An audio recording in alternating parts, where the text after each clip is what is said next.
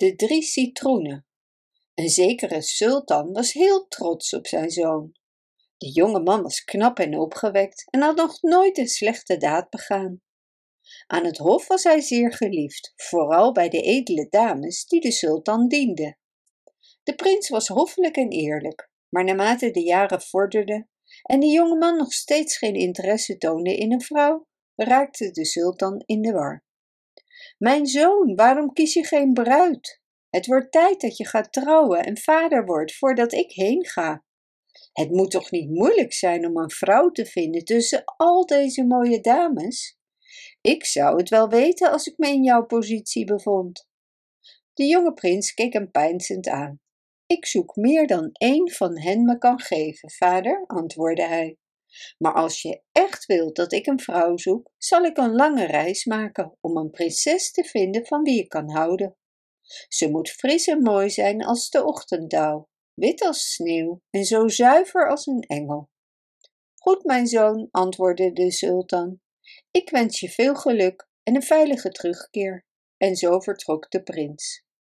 De lucht was kraakhelder van de vorst en de zon scheen op de glinsterende kristallen van de sneeuw. De golven in de verte aan de kust leken hem naar zich toe te wenken. Dus haastte hij zich naar de kust waar een prachtig schip voor anker lag. Onzichtbare handen trokken hem aan boord en toen zijn voeten het dek raakten, ging het anker omhoog en voer het schip uit. Het schip voer drie dagen en drie nachten over zee en werd bestuurd door een schimmige kapitein die geen woord sprak. Op de vierde dag kwam het tot stilstand bij een klein eilandje. De prins was zeer verbaasd toen hij zijn favoriete paard uit het ruim zag komen. Hij leidde het paard naar de wal en toen hij zich omdraaide om nog naar het schip te kijken, was het volledig verdwenen. Het eiland leek onbewoond en de kou was zo hevig dat hij de teugels nauwelijks vast kon houden. Toch reed hij maar door, totdat hij bij een klein wit huis kwam dat op een top van een heuvel lag, niet beschut tegen de wind. Hij klopte op de deur en hoopte op een warm vuur en misschien wat eten. Een oude vrouw met lange sneeuwwitte slierte haar opende de deur en staarde hem onderzoekend aan. Ik zoek een vrouw en ze moet een goede moeder zijn, zei de prins. Ze moet de mooiste prinses ter wereld zijn. Kunt u mij vertellen waar ik haar kan vinden? De oude vrouw sloot de deur half. Je zult haar hier niet vinden, zei ze, want ik ben winter en dit is mijn koninkrijk. Mijn zus, herfst, kan je misschien helpen, maar ik heb geen tijd voor gedachten over de liefde. Je zult haar vinden als je rechtdoor gaat. De prins bedankte de oude dame en klom op zijn paard in de hoop dat herfst hem tenminste een bed en wat eten zou geven. Na een tijdje maakte de sneeuw plaats voor een heel ander landschap. Aan de bomen hingen trossen met weelderig fruit. De korenvelden waren goud gekleurd en de eekhoorns waren druk bezig met het opslaan van noten voor de winter. Toen zag hij vlakbij het bos een klein bruin huisje. Hij klopte op de deur en er verscheen een vrouw met lang donker haar en ogen als sleedoorns. Ze had rode wangen en ze keek vriendelijk, maar ze vroeg hem niet binnen. Wat zoek je, jongeman? vroeg ze met zachte stem. Ik zoek een vrouw, antwoordde hij kort. Ah, riep ze uit, dan kan ik je niet helpen.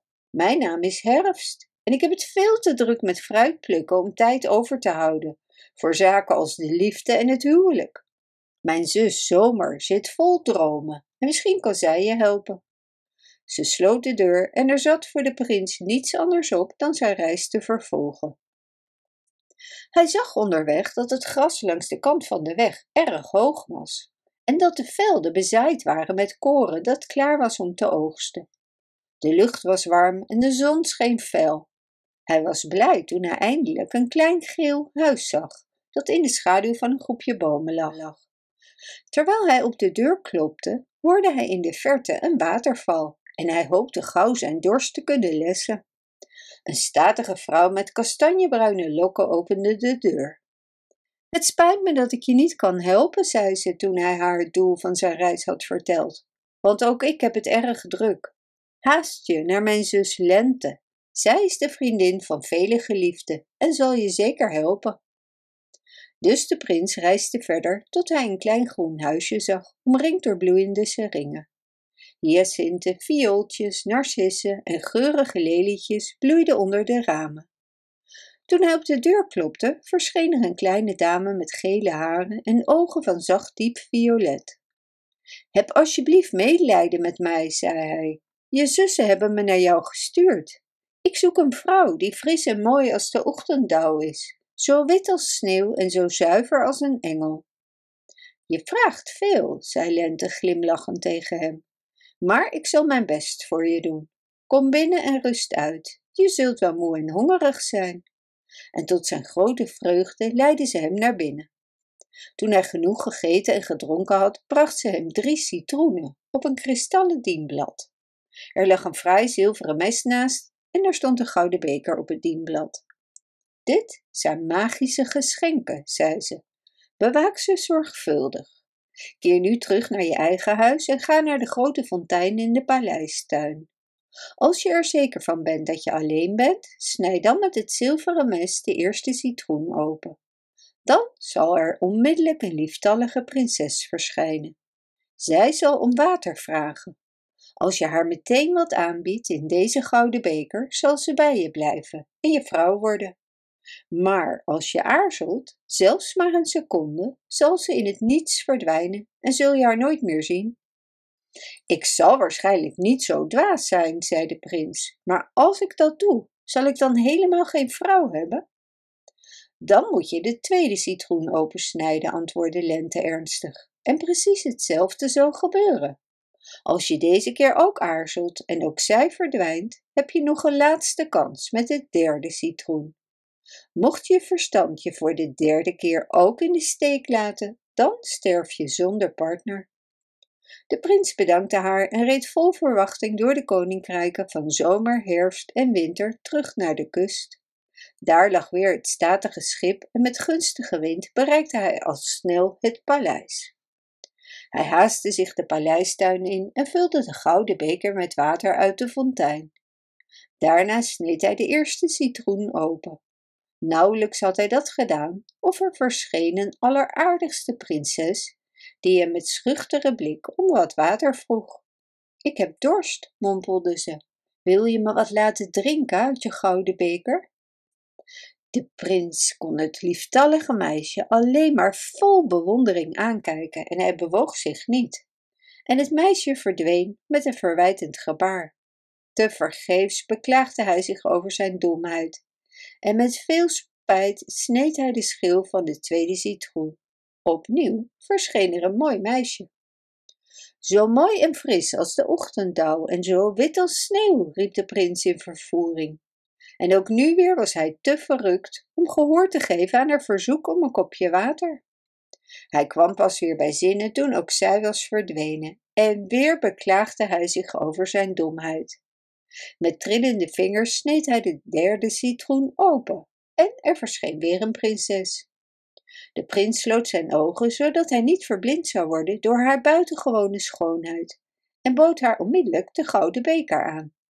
Het meisje bracht de beker met een betoverende glimlach naar haar lippen en dronk de beker leeg. De prins lachte nu hardop van vreugde. Nu had hij eindelijk de bruid gevonden die hij zocht. Geen zomerochtend was mooier en frisser dan zij. Haar witte huid glansde als sneeuw en haar uitdrukking was zuiver als van een engel.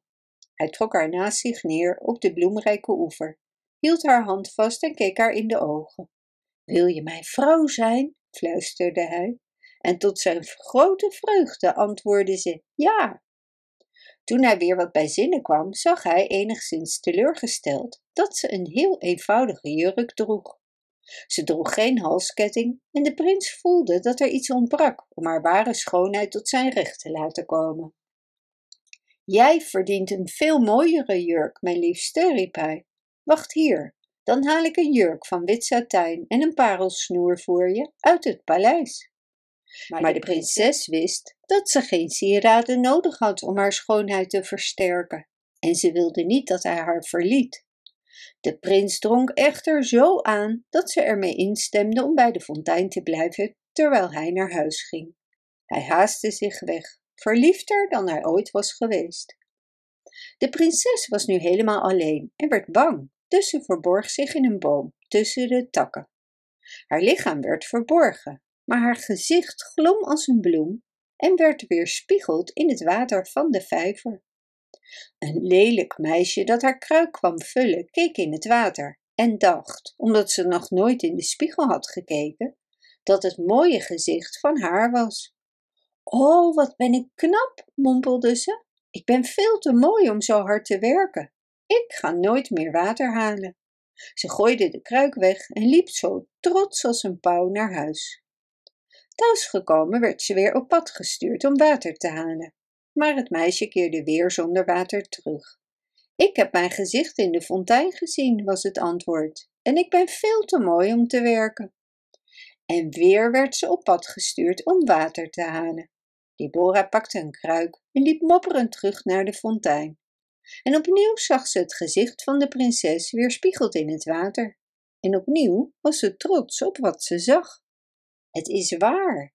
Ik ben echt mooi en lief en ik zal met een prins trouwen en in een paleis wonen.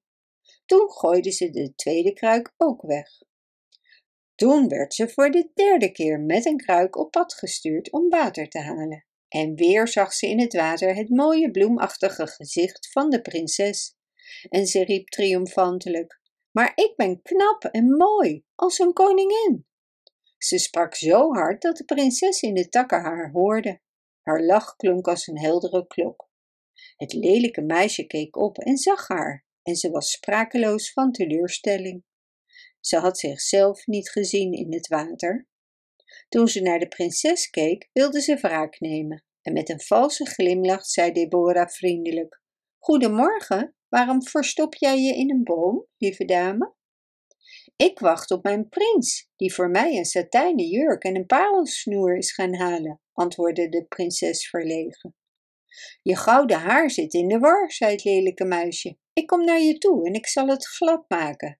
Je kunt er niet slordig uitzien als je prins arriveert. Wat ben je aardig, zei de prinses, en terwijl ze haar hoofd boog, prikte het verraderlijke meisje erin met een lange scherpe speld. De prinses viel van de pijn achterover, maar voordat haar lichaam de grond raakte, veranderde ze in een sneeuwwitte duif en vloog weg met klagende kreten. Het lelijke meisje nam haar plaats in de boom in, en toen de prins eindelijk verscheen met de satijnen jurk en het halssnoer, zag hij haar. Waar is mijn lieve prinses? vroeg hij. Ze is zo mooi en fris als de ochtenddauw en zo wit als sneeuw. Wat heb je met haar gedaan? Helaas, beste prins, antwoordde het lelijke meisje bedroefd. Terwijl je weg was, kwam er een tovenares en veranderde me in mijn huidige vorm. Als je je liefde hebt bewezen door mij tot je vrouw te maken, zal ik over drie dagen weer een mooie prinses worden.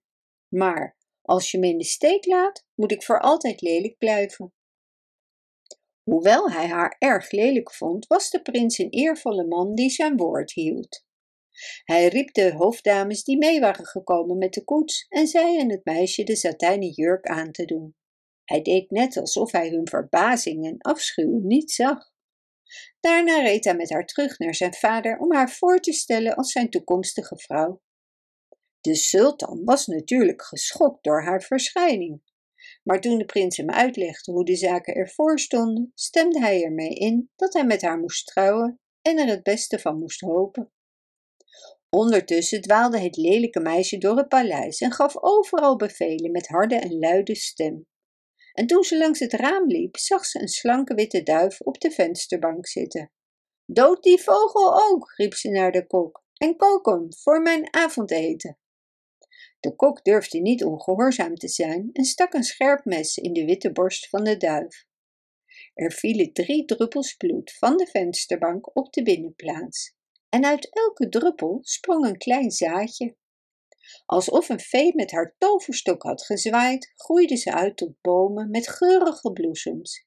En even later veranderden de bloesems in gouden citroenen. Ondertussen was de prins op zoek naar zijn bruid. Ze is in de keuken, zei een geschokte hoveling. De prins liep onder de citroenbomen door. De aanblik van het fruit gaf hem een sprankje hoop en hij verzamelde drie mooie citroenen. Toen haastte hij zich naar zijn kamer, vulde de gouden beker met water en stak het zilveren mes in de eerste citroen. En zoals eerder verscheen er ook nu weer een mooi meisje. Ze strekte haar slanke handen uit naar de gouden beker. O nee, jammerde hij, je bent heel charmant, maar je bent niet mijn prinses. Toen sneed hij in de tweede citroen en daar stond de tweede prinses voor hem. Hij schudde zijn hoofd bij haar smeekbeden om een kopje water en ook zij verdween. Tot slot sneed hij de derde citroen aan en zie daar, zijn eigen prinses lag weer in zijn armen. De oude sultan was heel blij en opgelucht toen hij hoorde dat dit mooie meisje de echte bruid van zijn zoon was. Hij luisterde met een frons naar alles wat er gebeurd was en liet toen het lelijke meisje bij hem komen. Hij vroeg haar wat ze zelf een passende straf zou vinden. Ik verdien de dood, stamelde het lelijke meisje. De sultan liet haar wegvoeren, maar de prinses had medelijden met haar. Ze is maar een arme, onwetende vrouw, zei ze. Laat haar gaan, ik smeek het u. Dit vraag ik als huwelijkscadeau. De sultan kon het eerste verzoek van zijn nieuwe schoondochter natuurlijk niet weigeren en de prins keek haar liefdevol aan. Ik zag dat je zo mooi en fris was als de ochtend en zo wit als sneeuw, mompelde hij, en nu weet ik dat je zo zuiver bent als een engel. De jaren die volgden brachten de prins verdriet en vreugde, maar vooral veel geluk. En hij kon nooit meer naar een citroen kijken zonder lente dankbaar te zijn, die hem de magische geschenken had gegeven, zodat hij zijn prinses kon vinden. Bedankt voor het luisteren. Wist je dat je dit verhaal ook op onze website ridiro.com/nl kunt lezen, downloaden en printen?